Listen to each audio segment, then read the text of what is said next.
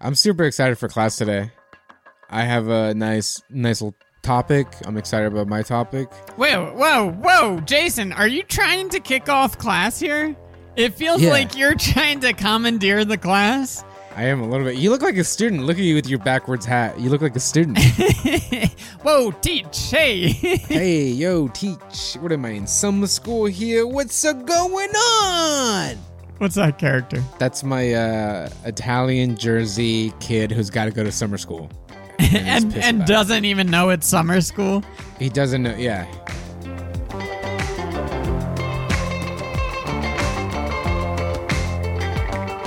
Hey everyone, it's Wiki University, a podcast that dives down the rabbit hole of Wikipedia to explore the sum of all human knowledge. I'm your host, Kyle Burseth, and as always, I'm joined by WikiU's top student, Jason Nunez. Welcome to fall semester. Put on your helmet and safety harness because today we're pushing the boundaries of what's socially acceptable as we zip across Wikipedia from the Overton window to Formula One racing.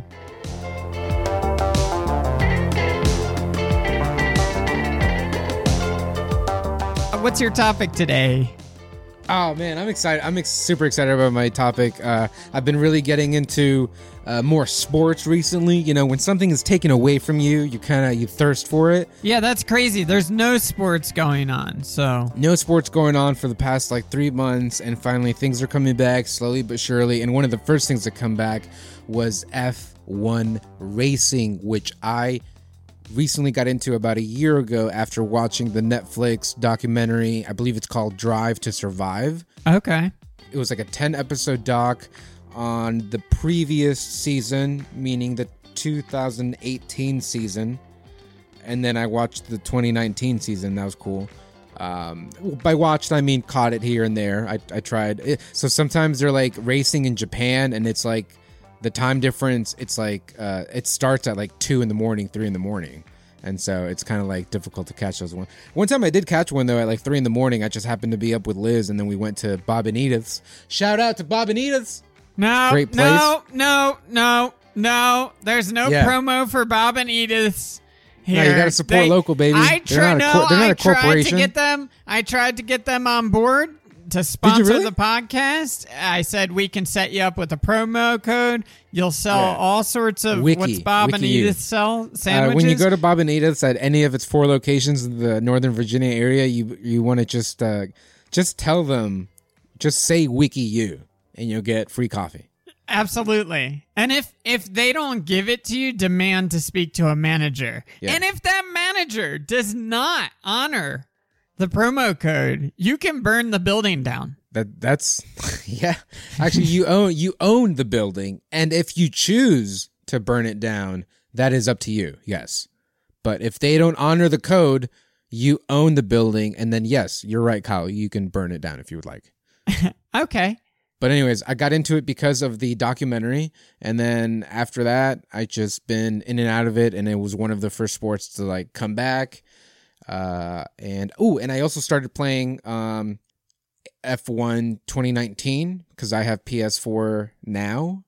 This one is I'm doing like career mode, and it's very realistic in terms of like what you have to do to the vehicle and know about the vehicle and when and time things out and when to go, when to pit, when to not, when to all, all these things. You know, certain purchases that you have to buy for your vehicle um, to make it whatever faster.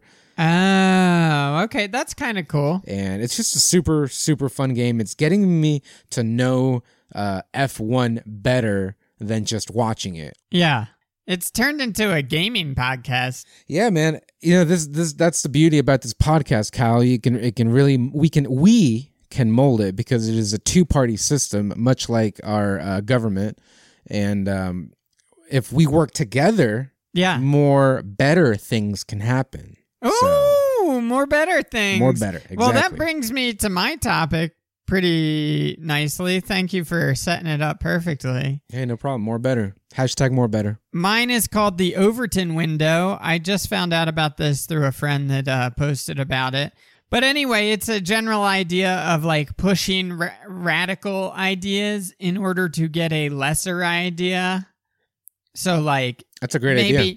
maybe if you want abortion passed, maybe you say we should be able to kill 3-year-olds. Yeah. And then people are like, "Whoa, whoa, 3-year-olds? 3-year-olds? No, no, that's unthinkable." And then you're like, "What Two about year olds, I get, but What about a what about a one month old? And they're like, okay, you can have that. So that's the Overton window. It's big in politics. That's it about. Oh, you just found out what the Overton window was? Like, there's no. like two weeks ago. I mean, I didn't know what that was, but that idea, I, I, I like, I know of that idea. Like, for instance, the first when you said that, the first thing I thought of was when uh, Black Lives Matter is pushing for, like, uh, what's it called? Uh, ob- obliterating the police. Like, Well, that's why this came up. That's what. That's exactly why this came up. Yeah. there's no way they're gonna get rid of the police. That's a Yeah. fact. There's no way No that's gonna happen. But Right. so the best we can get is to not have money for them to buy fucking tanks and shit. You know. I want my tanks with police. I In in fact I want the tanks, and by tanks I mean like these tanks. I want my police and tank shirts. I need Tank- no, arms I don't. The police are doughy, man. They're not. They're not athletic looking. Yeah, I know they're not. But but maybe it, it gives them the incentive to get better. Every cop should have to just wear the bulletproof vest, no shirt on underneath. I mean, honestly, that's a that's a pretty cool look. It that's is a a cool badass look. look. And Yeah. honestly, even if you're like this big old dude, I mean, you're wearing a vest. It's covering pretty much everything. You're only showing your most attractive features of your upper body, which would be your arms, Yeah, but if you're crammed in there and you got doughy arms, then you're gonna work out. and also just aside from the vest having like the essentials that they need. Just put on some weight on there, like heavy. Make it heavy so that they're walking around with some weight, like a. Because have you seen those weighted like vests? They have like weighted. There's a guy in my building who he does stairs in the morning, just walking, just like sweating profusely with this weighted vest. He's got a N95 mask on. He's got rubber gloves on. Like he's it's the only set of stairs in the building, but he's got he's like plodding and just dripping But I bet that's a- crucial workout just to go upstairs. Like he oh, doesn't. Oh, He didn't even need a jog or anything. He's just going up and down. I bet I bet he has the firmest quads and ass in the building. Probably, probably, dude. I got I got some calves, man. I got some All leggies. right, we don't have time to talk about your I'll calves, show you pictures. Jace. I'll show you. I'll send you pictures. Po- let's do a let's do a calf comparison picture. We'll do a vote I on also- Instagram. Okay, let's do it. Calf it up. Although although you have For- such this- beautiful tan calves, it's you, it, you have a bit of an advantage. it's hard to beat my calves, man. I'm, I, it's nice. It's nice. They're they're the color. I uh, and more like you said, more about the color. It's got a good shine because the way the way my back leg is, the the, the little muscle that I've that I've obtained in that calf area because of my because of my color, it really gets defined nicely once you stick a little bit of light in there. It really really yeah, the the contrast is it's quite beautiful. Oh, I like a well lit calf. I'm gonna start my own. I'm gonna start my OnlyFans. It's gonna be a lot of calf stuff. Okay, can we get to Formula One here? All right. Formula One, also known as F1, is the highest class of international single seater auto racing sanctioned by the Federation Internationale de Automobile and owned by the Formula One Group. The World Drivers' Championship, which became the FIA Formula One Championship in 1981, has been one of the premier forms of racing around the world since its inaugural season in 1950. Wow, I would have thought Formula One started sooner than 1950. Oh, really? I would have thought a little bit later, actually. Let's see. Okay, that's that's about it. That's all we need, right? It's a car race, super fun to watch. You got to check out the Netflix documentary. If you like it, you'll love F1. If you don't, fuck off. What's it called again? Drive to Survive. No plugs. No plugs on the podcast, Jason. Come on. All right. The Overton window. The Overton window is the range of policies politically acceptable to the mainstream population at a given time. It is also known as the window of discourse. The term is named after Joseph P. Overton, who stated that an idea's political viability depends mainly on whether it falls within it, this range. The term is named after Joseph P. Overton, who stated that an idea's political viability depends mainly on whether it falls within this range rather than on politicians' individual preferences. According to Overton, the window frames the range of policies that a politician can recommend without appearing too extreme to gain or keep public office given the climate of public opinion at the time. I think Christine uses this the Overton window on me a little bit because Yeah. well, I'll get back to it in a second. Uh, sorry, I didn't mean to say Christine Whitebones. Yeah. Um, White bones. political commentator Joshua Trevino has postulated that the degrees of acceptance of public ideas are roughly as follows unthinkable, radical, acceptable, sensible, popular, and policy. Policy being it's in law. It's being the least effective of all those things. unthinkable is the most extreme. And that's where you start with a new idea, and then Yeah. you want to get to sensible with the desired idea. So, Christine, for example, we just started joking about going to Long Beach with her new foldable kayak and kayaking across the ocean to Catalina Island. Joking. And How she's like, it's got to be like, I don't know, 20 miles or something on a foldable on the ocean canoe. on a foldable kayak. And Kayak? she sorry. she found an article and this is this is also we were looking at like the coast of Long Beach and I was like, well, I don't want to I can't kayak anywhere in here. I'm not kayaking on the ocean. Are you nuts? And, you know, cuz I can't swim, which we've talked about extensively on this podcast. And and so then I jokingly was like, "Oh, we could we could kayak to Catalina. Just get our foldable kayak, fold it together, and just kayak out there." And so she looks up an article about a couple that tried to do that in their foldable kayak, and they had to get rescued by uh, the Coast Guard. Now they did know in advance that this might not happen, so they had like precautions in place. They had the number for the Coast Guard and radios and everything. Gotcha. But then she's like, here's an idea. Let's go to the Channel Islands and bring our kayak and kayak around the Channel Islands. And the Channel Islands are also out in the ocean. And she's like, we'll take a boat to the islands. And I'm like, I don't want to be on the ocean in this foldable kayak. But I think, I think, and I said this to her, I think it's just to end up back in the marina at Long Beach. She really just wants to kayak in the marina at Long Beach, but mm-hmm. she's trying to throw out all these extremes to get me to, to say, well, let, that's doable. Yeah, because then that'd be the the the the the South. That'll Beach be policy. sensible. it would be sensible. Yeah, sensible. I don't know, man. This kayak is gonna. Don't let that uh, kayak drive you guys uh, a little nutso. what do you mean drive us nuts? With it seems like a lot uh, revolves around this kayak trips with the kayak. You would think it's a child. Hell yeah. All right. Uh, the Overton window is an approach to identifying the ideas that define the spectrum of acceptability of governmental policies. Politicians can only act within the acceptable range. Shifting the Overton window involves proponents of policies outside the window persuading the public to expand the window. So, like gay marriage, I guess. Yep. Proponents of current policies or similar ones within the window seek to convince people that policies outside it should be deemed unacceptable. According to Lehman, who coined the term, I thought Overton came up with the term, but it's this person, Lehman. The most common misconception is that lawmakers themselves are in the business of shifting the Overton window. That is absolutely false. Lawmakers are actually in the business of detecting where the window is and then moving to be in accordance with it. Hey, that's pretty interesting.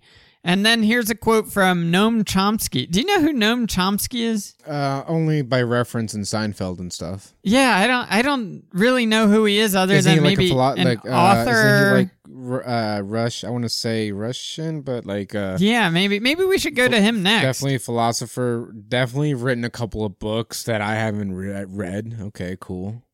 Has he even read his own books? That's what I want to know. More like Noam Blonsky. And that's beans for you. anytime anytime I say something that you don't like, just be like, and that's beans for you. But doing it like an angry way and just be Yeah, that's beans for you. But then I'm then I'll be like, that's beans for you. no, it's it's gonna be ah, beans again. Beans for dinner, not again.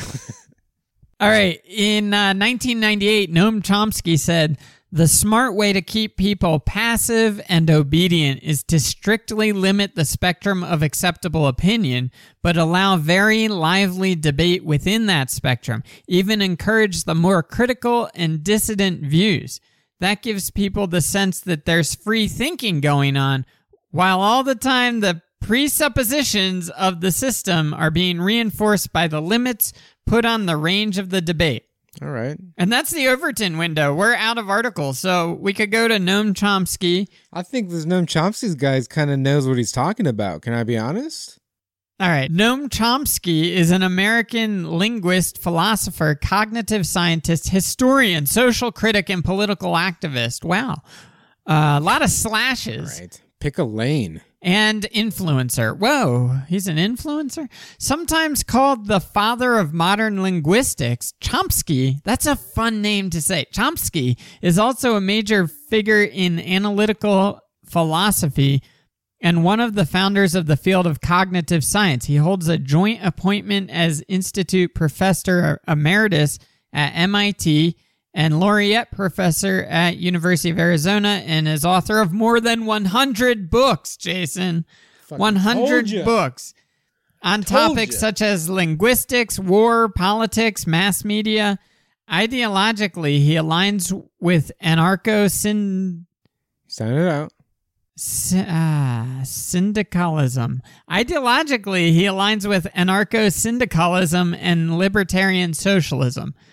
And what's that first one again? You don't have to say it again. Please don't say it again. Just click on it. Anarcho syndicalism. I don't know what it is. We can go to it. Do you want to Yeah, go, let's to, go it? to it. Yeah. All right, we're already off of Noam Chomsky. Here we go.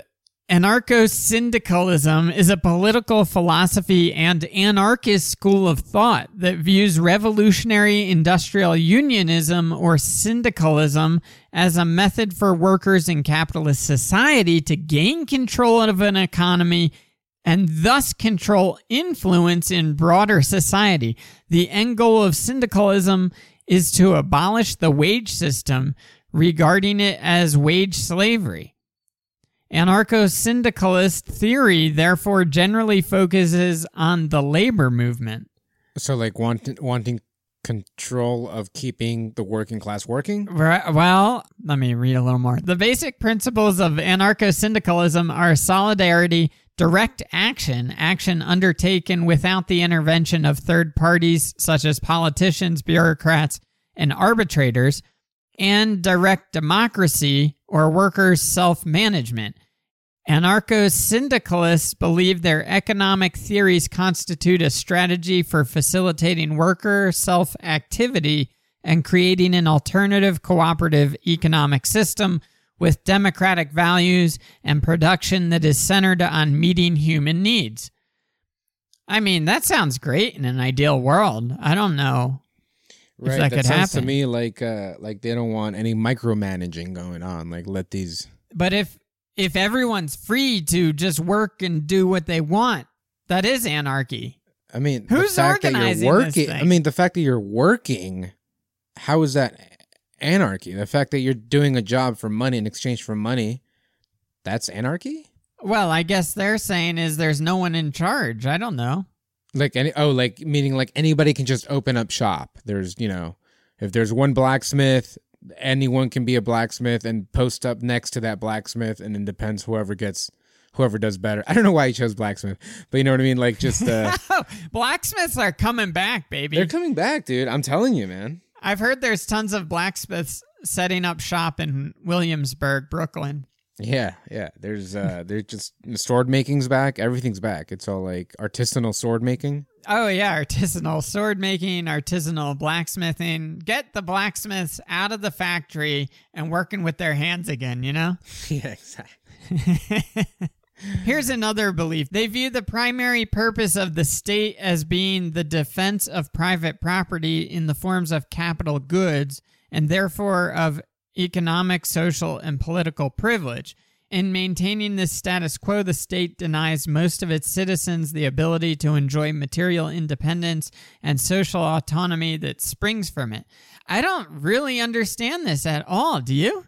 what I thought was like no like big boss corporation kind of thing overlooking, you know, like kind of like how companies buy all other companies and they're basically the conglomerates of of everything else. Uh, Yeah. I I was taking it in in such a way where it's like none of that. It's more everybody. I think you're onto it. Um, it is centered on the this is this I think this will help clear it up. It is centered on the idea that power corrupts and any hierarchy that cannot be ethically justified must either be dismantled or replaced by decentralized egalitarian control. I would love to get on board with all. I would love to get on board with Chomsky, but uh, I got too much money in the stocks right now, bro. you're you're like capitalist pig, capitalist pig. yep, I bought in, baby. I bought in. I have a funny feeling with his 100 books and his MIT tenureship and laureate title at wherever else. He's kind of got a lot of power and money.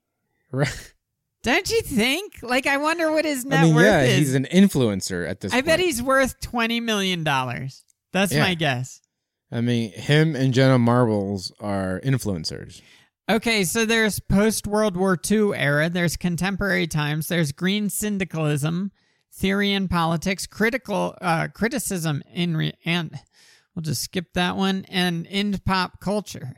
Maybe some pop culture. You want to go to in pop culture? Yeah, let's get out of the um, these dense subjects. Ooh, this looks. We could go to a fun subject after this. Yeah, in let's do it. pop culture, the 1975 film Monty Python and the Holy Grail makes Yeah. reference to anarcho syndicalism. King Arthur becomes frustrated by a character named Dennis's explanation of the anarcho syndicalist commune in which he lives, a situation exasperated when. How do you do? How do you do, good lady? I am Arthur, King of the Britons.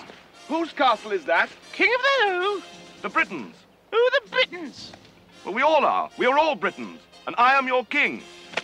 Didn't know we had a king. I thought we were an autonomous collective. You're fooling yourself. We're living in a dictatorship, a self-perpetuating autocracy in which the working classes. Oh, there you go, bringing class into it again. Well, that's what it's all about. If only people would Please, realize. please, good people. I am in haste. Who lives in that castle? No one lives there. Then who is your lord? We don't have a lord. What? I told you, we're an anarcho-syndicalist commune. We take it in turns to act as a sort of executive officer for the week. Yes. But all the decisions of that officer have to be ratified at a special bi-weekly meeting Yes, I see. by a simple majority in the case of purely internal affairs, Be quiet. but by a two-thirds majority in the case of Be more major- quiet. I order you to be quiet. Order, who does he think he is? I am your king. well, I didn't vote for you. You don't vote for kings. Well, how'd you become king then? The Lady of the Lake, her arm clad in the purest shimmering samite, held aloft Excalibur from the bosom of the water, signifying by divine providence that I, Arthur, was to carry Excalibur.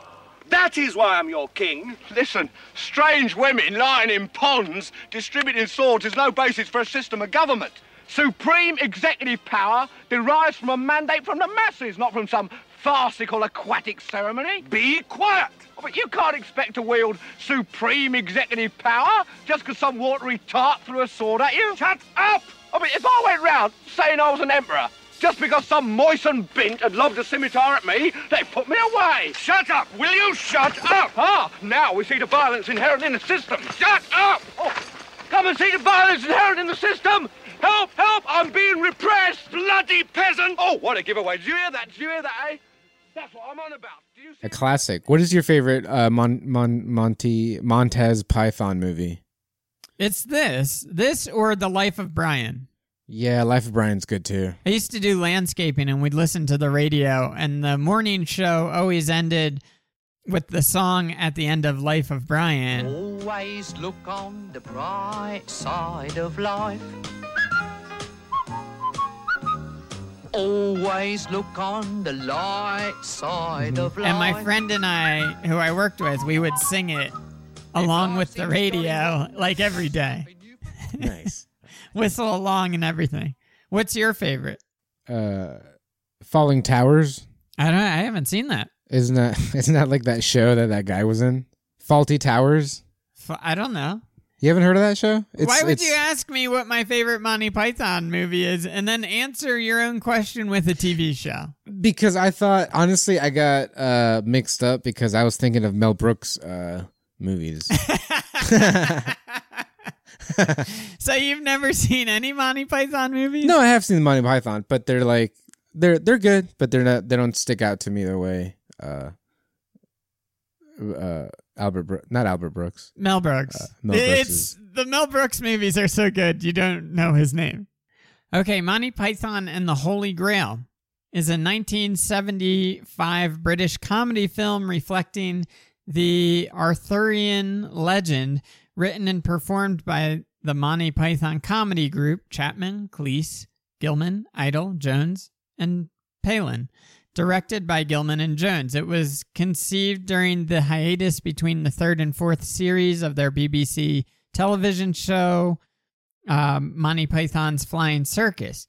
While the group's first film, and now for something completely different, was a compilation of sketches from the first two television series, Holy Grail is a new story that parodies the legend of King Arthur's quest for the Holy Grail.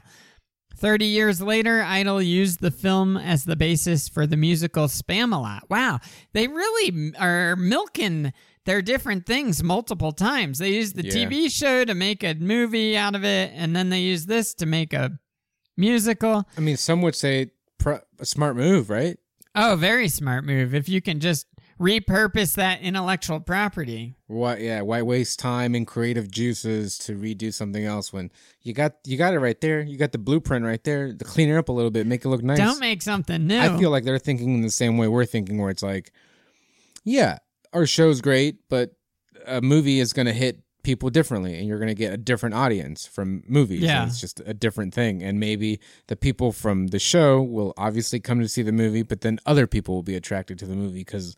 Again, a movie is a movie is a movie. It's an hour and a half to two hour commitment, whereas a show is a bit of a commitment. a sketch is is a three minute commitment. right. So Monty Python and the Holy Grail grossed more than any other British film exhibited in the U.S. in 1975.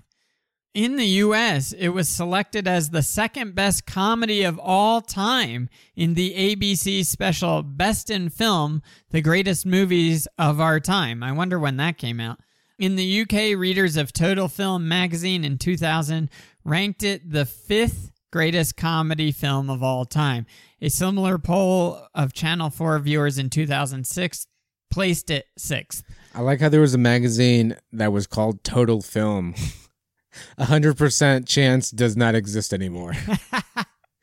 a magazine. Yeah, I want to read up on the latest movies, like in a in a subscription. Yeah. All right, Total Film is a British film magazine published 13 times a year, um, monthly, as well as a summer issue added every year. Oh, okay. For a second, I was like, wait, does Britain have like thirteen months that I don't know of? They're on the 13 month Cycle. calendar. Yeah. The magazine was launched in 1997 and offers cinema, DVD, and Blu ray news, reviews, and features. Total Film is available both in print and interactive iPad Ooh, still okay. Still, In it's going strong.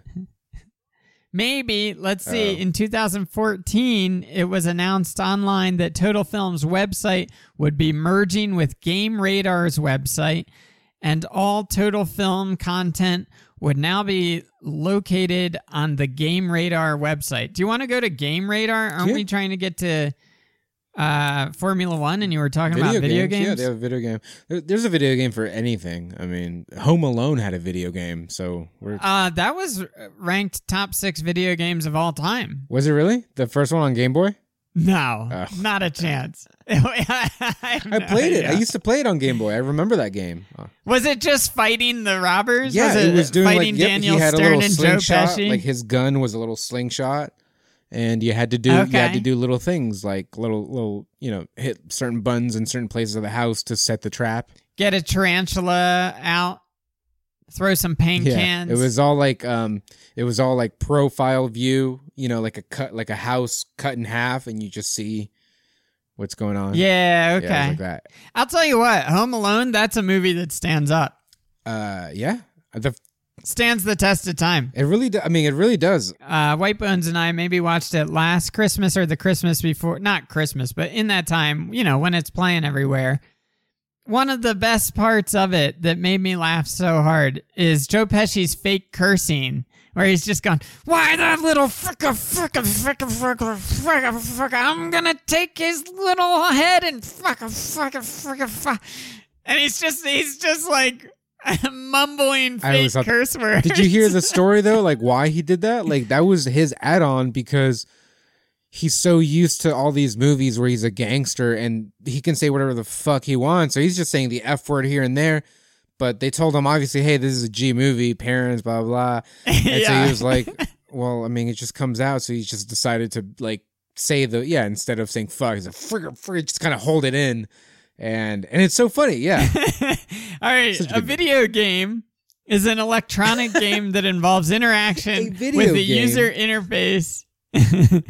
With a user interface to generate visual feedback on a one or two th- or one or wait on a two or three dimensional video display device such as a touchscreen VR headset or monitor TV set. Since the 1980s, video games have become an increasingly important part of the entertainment industry, and whether they are also a form of art is a matter of dispute. Suck that, Jason. Is it an art? I won't suck it, bro. It is an art. It's disputable. That's not. All right, so this is obviously a a big article. There's history. Do you want to go to theory? Yeah. All right, theory. Although departments of computer science have been studying the technical aspects of video games for years, theories that examine games as an artistic medium are relatively recent developments in the humanities. The most visible schools in this emerging field are ludology and narratology. Narrativists approach video games in the context of what Janet Murray calls cyberdrama. That is to say, their major concern is with video games as a storytelling medium, one that arises out of interactive fiction.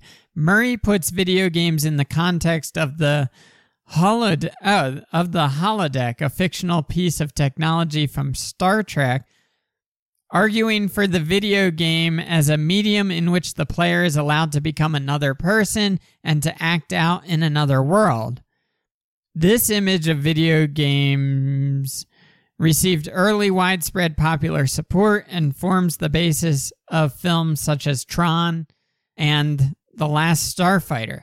Ludologists, Luda, break sharply and radically from this idea. They argue that a video game is first and foremost a game, which must be understood in terms of its rules, interface, and the concept of play that it deploys. Uh, some dude argues that although games, or lady, although games certainly have plots, characters, and aspects of traditional narratives, these aspects are incidental to gameplay. For example, this dude or lady is critical of the widespread attention that narratives have given to the heroine of the game Tomb Raider, saying that, quote unquote, the dimensions of Laura Croft's body, already analyzed to death by film theorists, are irrelevant to me as a player because a different looking body would not make me play differently. When I play, I don't even see her body. What?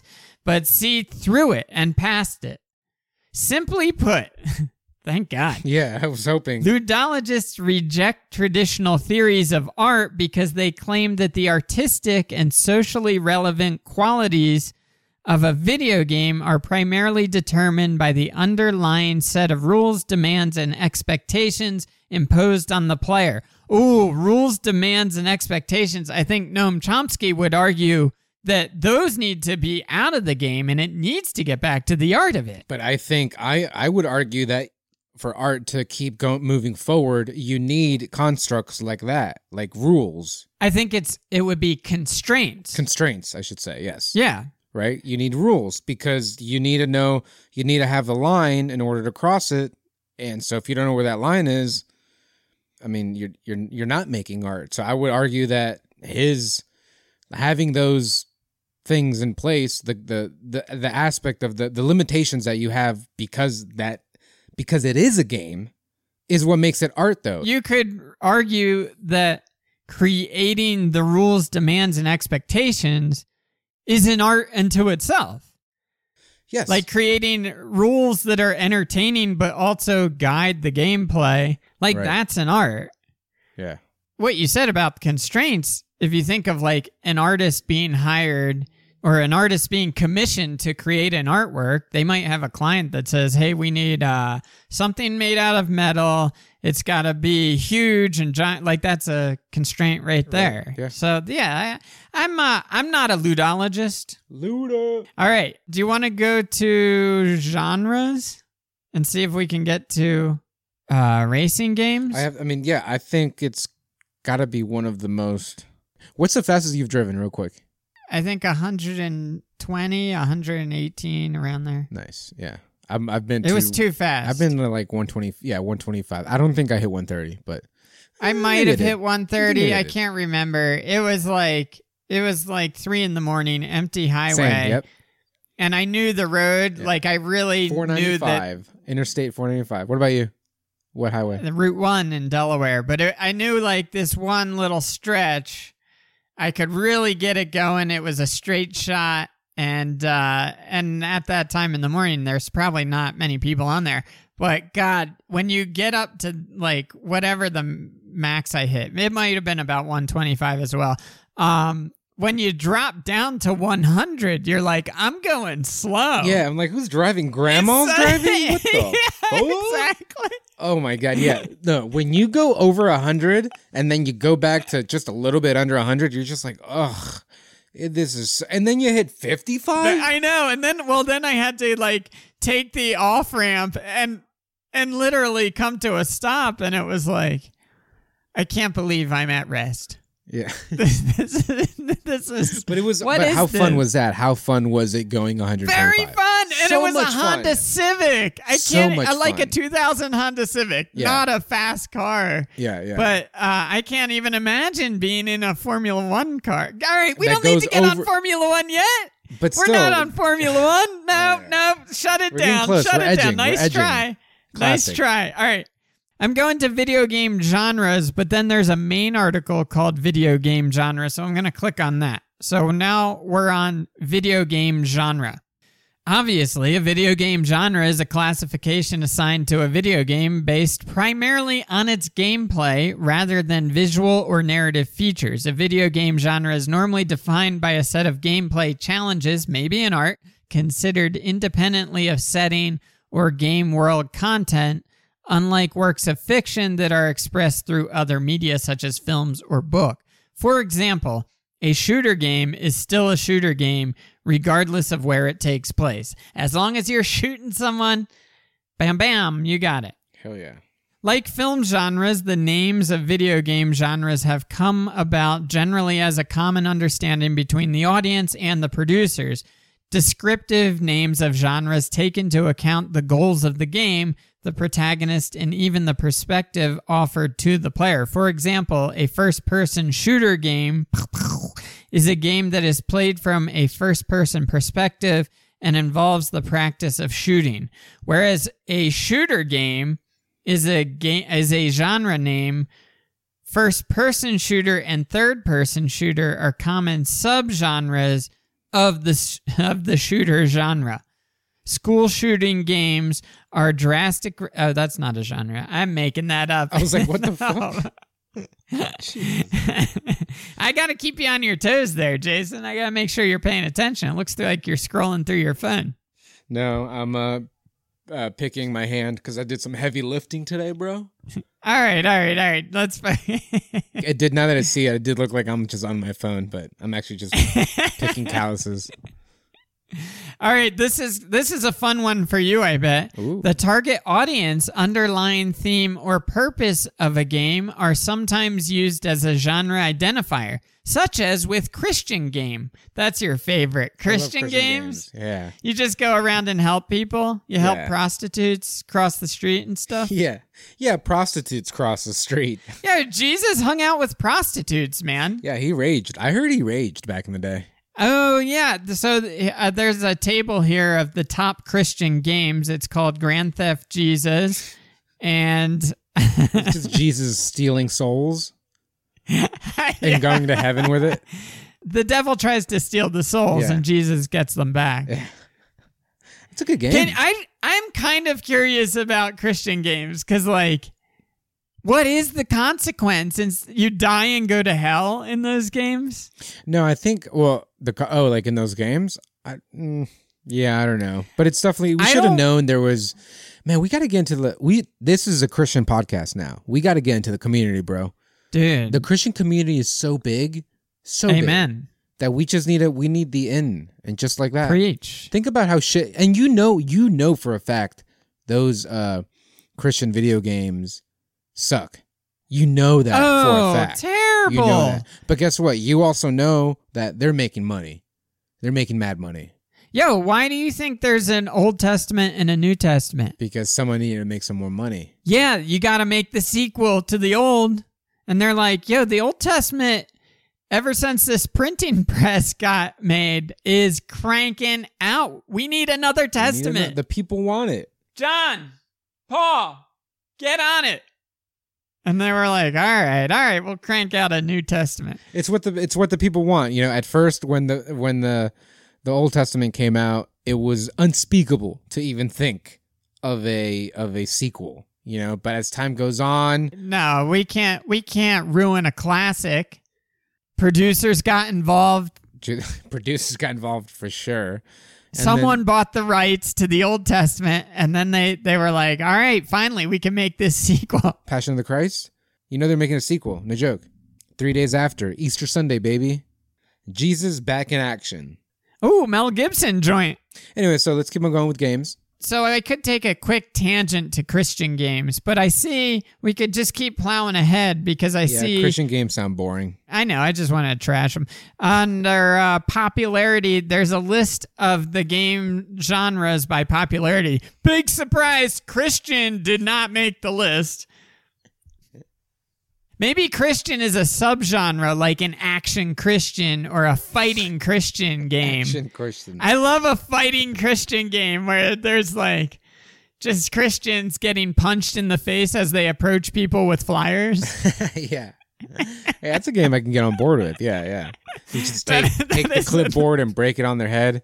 Sort of like a Mortal hey, Kombat. will you join our church? Finish him. yeah, it's, the rest of the game is you walking into church, getting baptized. Yeah, yeah. The ga- yeah. You lose the game if you get baptized. All right, so there's a table of popularity, and I see racing game here. So I'm gonna go to racing or racing genre. The racing video game genre is the genre of video games, either in the first person or third person perspective, in which the player partakes in a racing competition. Would you like to partake in a racing competition with any type of land, water, air, or space vehicles? Oh, space racing. It's just the Russians and the US trying to build a rocket. Oh god, go to Sputnik. That would be kind of a fun game. They're like shooting monkeys and dogs initially, and then Wait, did they send a dog up there? yeah, they sent it. I think they sent a dog into Who? space. We or they? Ah, good question. I feel like someone sent a dog into space. There was definitely a chimpanzee Definitely a first. I think. but I don't know about a dog. No, I think I think the Russians sent a dog into space initially. Hmm, that's crazy. I don't know. All right. Oh, they may be based on anything from real world racing leagues, which you've been taking part in, Mm-hmm. to entirely fantastical settings. In general, they can be distributed along a spectrum anywhere between hardcore simulations, Yeah. yikes, and simpler arcade racing games. Racing games may also fall under the category of sports games. Uh, let's just talk about the first game. 1973, Atari released Space Race, an arcade video game where players control spaceships that race against opposing ships while avoiding comets and meteors. It is a competitive two player game controlled using a two way joystick and features black and white graphics. All right, let's go to 2000s here. Okay. Because I think I see it. Maybe. Maybe. I don't sni- know enough about? F1. I sniff it. I'm sniff. I'm sniffing hard here, Jason. What is uh, Formula One's racing league called? Is it the Grand Prix? Oh yeah, yeah. Oh yeah, the Grand Prix. Yeah. I think we can get there. So uh, there is a wide gamut of driving games ranging from simple action arcade racers like Mario Kart Double Dash for GameCube and Nicktoon racers to ultra realistic simulators like Grand Prix Legends, iRacing Virtual Grand Prix, Live for Speed, Netcar, blah, blah, blah. Let's go to Grand Prix Legends. Grand Prix Legends is a computer racing simulator developed by Papyrus Design Group and published in 1998. Inspired by the 1966 film Grand Prix, the developers chose to base the game on the 1967 Formula One Grand Prix season because during that period, tracks were narrow and lined with trees, houses, and other elements that in a video game can serve as backgrounds to enhance the sensation of speed. Ah, Yes.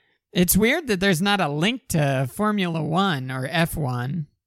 Well, do you want to go to the movie Grand Prix or do you want to go to the 1967 Grand Prix season? I'm more interested in the 1967 Yeah, Grand same. Prix I'm more interested season. in what happened then. Yeah. Okay, the 1967 Formula One season was the 21st season of FIA Formula One motor racing. It featured the 1967 World Championships. Championship of Drivers and the 1967 International Cup, blah, blah, blah. Uh, season summary. This is what I want. At the Dutch Grand Prix, Lotus unveiled the new Ford sponsored Cosworth DFV engine, which was one of the outstanding racing engines of the time, winning 155 Grand Prix, Le Mans, uh, and Indianapolis. Although Jim Clark won four races, Denny Hulme took the title by virtue of his greater consistency. Whoa! Two drivers died in Formula One related events in 1967. Ferrari driver Lorenzo Baldini. Oh wait, Lorenzo Bandini. He was he was big in the movie Ford versus Ferrari. Wait. So Ford versus Ferrari, it was about Formula One. I didn't know that. I thought it was. I don't know because the cars looked different back then. So Okay. I, I believe. Right, right, right, right. Well, it says it says um Le Mans. So yeah, I th- and that's what um, Ford versus Ferrari was.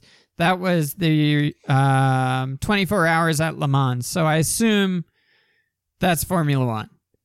I think it's just the cars have changed so much over time. Right. So Okay. tru- two drivers died in Formula One related events in 1967. Ferrari driver who was in Ford versus Ferrari, uh, Lorenzo Bandini, died in a fiery accident during the Monaco Grand Prix on the 10th of May. While running second behind Hulme's Brabham BT20 on lap 82, Bandini lost control of his Ferrari 312 when he clipped a guardrail going into the harbor chicane. He went into an erratic skid before hitting a light pole and overturning. When the Ferrari then hit the trackside straw bales, its fuel tank exploded into flames with Bandini trapped underneath. Suffering burns to more than 70% of his body, Bandini died in the hospital three days later. Whew. I can't believe he survived for three days. I played F1 for three hours and I only finished one race. And it was only 15 laps because every time I started within three laps, I crash. oh my Yeah. god. Dude, it's so difficult. You can't like hit anything. But yeah, that I'm just like, holy shit, the amount of the speed that they're going. Andy's doing what? Se- 70 laps? They were on lap 82 of 100 on this. Yeah. Yeah. It's crazy. Uh, so the other driver that died, boy, we've been doing a lot of uh, dead British sports heroes on this show lately. British driver Bob Anderson died. I think. I think Tom Simpson also died in 1967. Did he not? Huh. This was ni- the 1967 season. Anyway, British driver Bob Anderson died on the 27th of August during a test at Silverstone. Anderson slid off the track in wet conditions and hit a marshal's post, suffering serious chest and neck injuries. He later died in the nearby Northampton General Hospital. All right, Jason, Jesus. we made it to Formula One. Hey, Formula One, baby. F1, F you, F me, F1, baby. Got to check it out. All right. Um, well, let's just take it from the top then. I see a couple interesting things right in front of me here. Formula One is the highest class of international single seater auto racing sanctioned by the um, federation that we talked about. It began in 1950. The word formula in the name refers to the set of rules, which could be an art, to which all participants' cars must conform. A Formula One season consists of a series of races known as Grand Prix, French for Grand Prizes, or Great Prizes, which take place worldwide on purpose-built circuits and on public roads. I think that's one of the coolest parts is that it's a worldwide sport. They bring these cars all over the place and they're like, we should have it on public streets too. I remember it came to Baltimore when I lived in DC. Whoa, really? That's awesome. Yeah, it must have been about like 2010 or around there. All right. The results of each race are evaluated using a point system to determine two annual world championships, one for the drivers and the other for the constructors. Drivers must hold valid super licenses, the highest class of racing license issued by the FIA. That's what I need to get. I need to get a super Yeah, license. get a suit.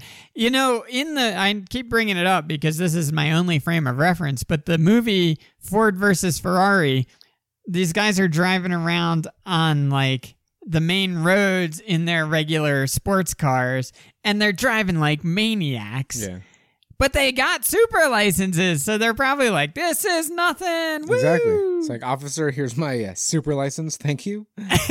Have you ever even seen one of these? Yeah. Uh, uh, sir, this is not a valid license. Actually, it's a super license. yeah. Uh, it's actually like two driver's licenses in one. So I can drive. I can drive this car and your car. your car is mine now. All right. Formula One cars are the fastest regulated road course racing cars in the world, owing to very high cornering speeds achieved through the generation of large amounts of aerodynamic downforce. The cars underwent major changes in 2017, allowing wider front and rear wings and wider tires, resulting in peak cornering forces near 6.5 lateral G 6.5 G's on the cornering? Jesus. And G-force. top speeds of up to approximately 230 miles per hour. As of 2019, the hybrid engines are limited in performance to a maximum of 15,000 RPM. I didn't know they were using hybrids. Yeah, That's kind of I. cool. The cars are very dependent on electronics and aerodynamic suspension, and tires. Traction control and other driving aids have been banned since 2008. No, we don't want you sticking to the track. Yeah, like traction. No treads. No treads whatsoever. If I see any fucking tread on that wheel, god damn it, you're out of this You're race. out of here. Yeah. In fact, you've every everybody Vaseline up your wheels. Everybody take Also, the give Vaseline me your out. steering wheel. right. Yeah. Put Vaseline on the steering wheel. Insane. While Europe is the sport's traditional base, the championship operates globally with 11 of the 21 races in the 2019 season taking place outside Europe. With the annual cost of running a mid tier team, designing, building, and maintaining cars, pay, transport, being $120 million per year. Its financial and political battles are widely reported.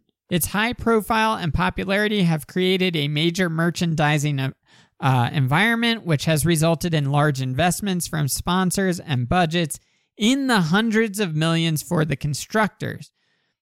And then, uh, oh, so they're adding a uh, salary cap for each team of 145 million starting in 2021. I kind of have a little problem with that. What's up with that? Are you saying that's too much or not enough? You know, my my my my capitalist brain wants to be like, uh, "Hey, man, you got the money, go for it, blow your engine out." Yeah, but well, it's to ensure fair competition and sustainable development for the sport. Ugh, fair competition. So not competition. Here's the interesting thing about this sport. With like the NBA, you have small market teams and big market teams, and they really realistically can't compete against each other. The small market teams need to figure out ways to like build their teams in ways that it's it really they they have trouble getting a star, you know? Like Yeah. LeBron James doesn't go to the Minnesota Timberwolves, whereas Formula 1 it's just a bunch of billionaires investing in these teams and they don't have a central location per se. So that's taken Yeah. out of the equation. So that's not like a small market versus a large market. The audience is the same wherever they go. Yeah, That's the kind of market is the world, and they have a good chunk of it. Right. There's any number of options we could go to here, Jason. There's history, technological developments. That sounds a little uh, boring. Political disputes. No, Um, I am curious about racing and strategy. You want to go to that? sure, racing and strategy. I love me a good strategy. That's what I haven't learned yet on F1 2019 uh, for the PS4. I thought you were going to say is- in life. no, no, no. I got that down pat. okay, well, maybe you'll get something from the racing and strategy section of Wikipedia here. A Formula One Grand Prix event spans a weekend. It begins with two free practice sessions on Friday, except in Monaco, where Friday practice sessions are moved to Thursday. Fun fact. And one free practice on Saturday. Additional drivers, commonly known as third drivers, are allowed to run on Fridays, but only two cars may be used per term, requiring a race driver to give up his seat. A qualifying session is held after the last free practice session. This session determines the starting order for the race on Sunday. That told me nothing about strategy.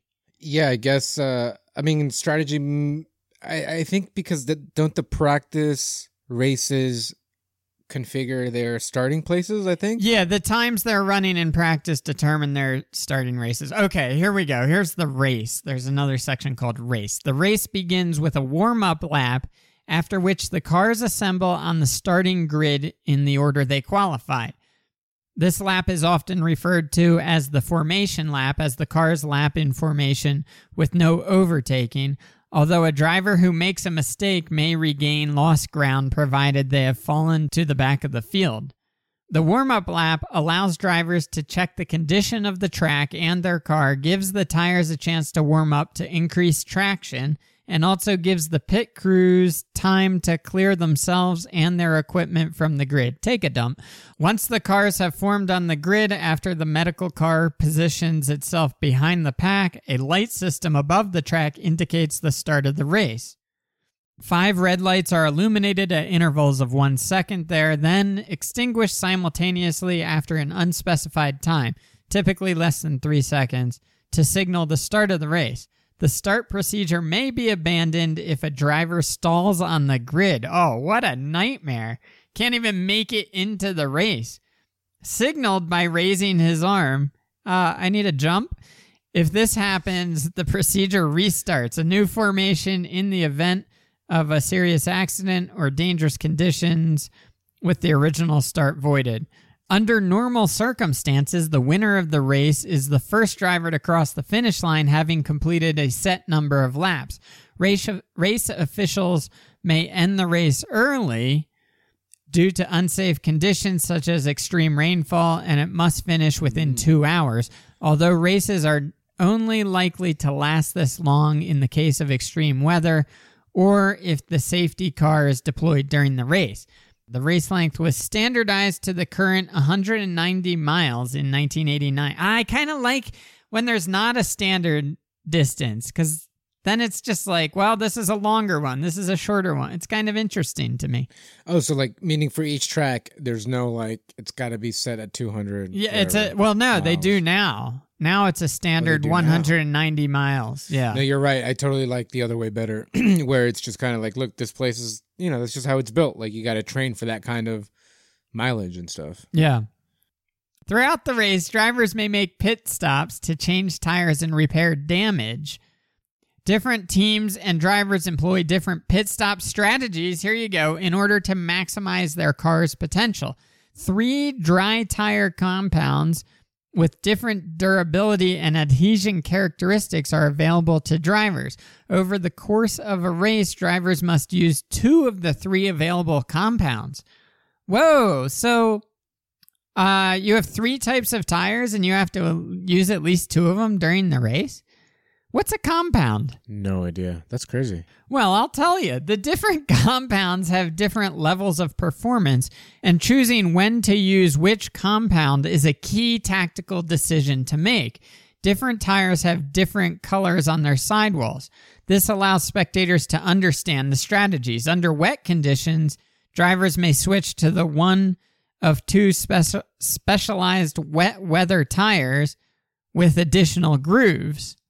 One intermediate for mild wet conditions, such as after a recent rain, one full wet for racing in or immediately after rain. Yeah, I'll go full wet, sir. Sir, I'll take full wet. A driver must make at least one stop to use two tire compounds. Up to three stops are typically made, although further stops may be necessary to fix damage or if weather conditions change. If rain tires are used, drivers are no longer obliged to use both types of dry tires.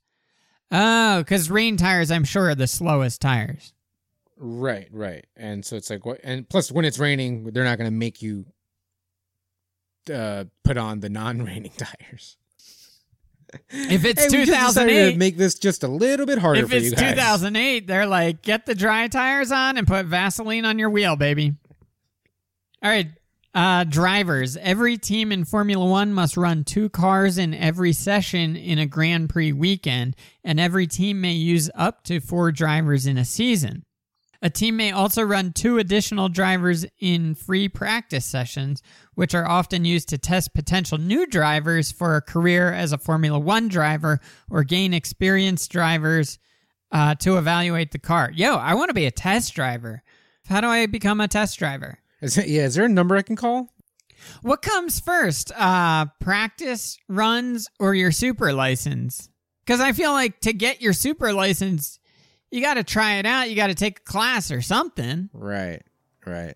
Yeah, I would love to meet the uh, super licensed class instructor. I was gonna say, there's not even an extra seat in a Formula One car. So how do you have a driver's ed instructor in Formula One? It's just it's just the guy in the pit with the microphone. but that kind of shit, that kind of shit. I mean, uh, don't, don't those kids like get into it like when they're kids? Like that's a very like rich. yeah, they start with like go karting and and work their way up pretty quick. They're driving adult cars before they have their regular driver's license. I'm sure. Ooh, adult car. Is that similar to like adult films that I watch? Exactly. I used to go uh, in an adult cars. car to watch adult films. Have you ever been to the, one of those adult film, adult car driving movie theaters? Oh yeah, yeah. you drive up with the top down and your hood up. If you know what I'm yeah, saying. hell yeah. yeah, always drive with your hood up. That's why. Hey, did did did F one pique your interest at all? Isn't it very interesting?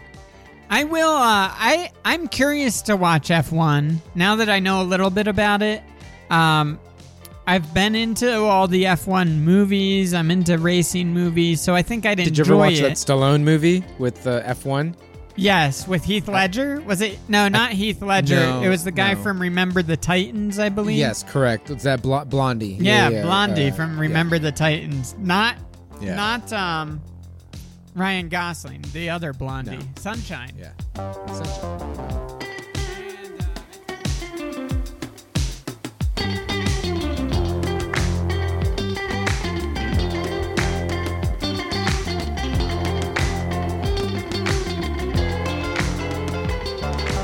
Hey, that was the Overton window to Formula One. If you want to find out more about Formula One, Jason mentioned the Netflix documentary Drive to Survive.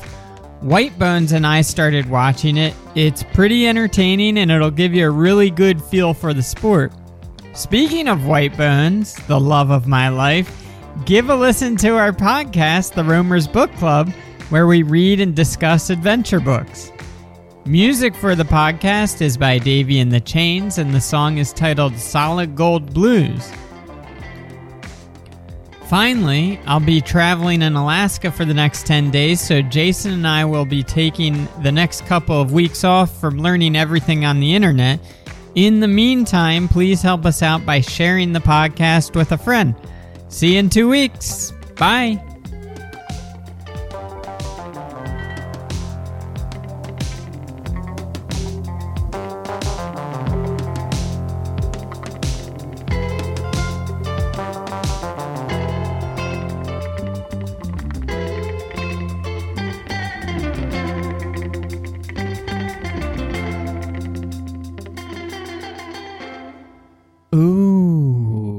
Milky.